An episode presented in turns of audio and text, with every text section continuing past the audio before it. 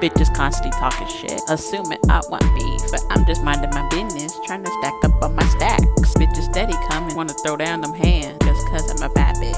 I'm looking glamorous, my hair on fleek, my lips are juicy as ever, very suckable. But yet constantly she watching me stick to my clothes and asking me for my lace front, cause she wanna be like that. But her honey honeydew's like skunkadoo, and she always bending over, making sure I'm looking. But I show much love to you, though. Then you did. After that, you started off because you saying I was doing such and such with somebody and you saying shit that don't make sense about me. But we're starting to see the real you that everybody else did. Cause I was a true friend to you. I gave you all my good shit. But that's how people are when they have a good friend. They take advantage and start to use and abuse you. But I'm okay because I bitch is up and I'm coming out with a whole new look.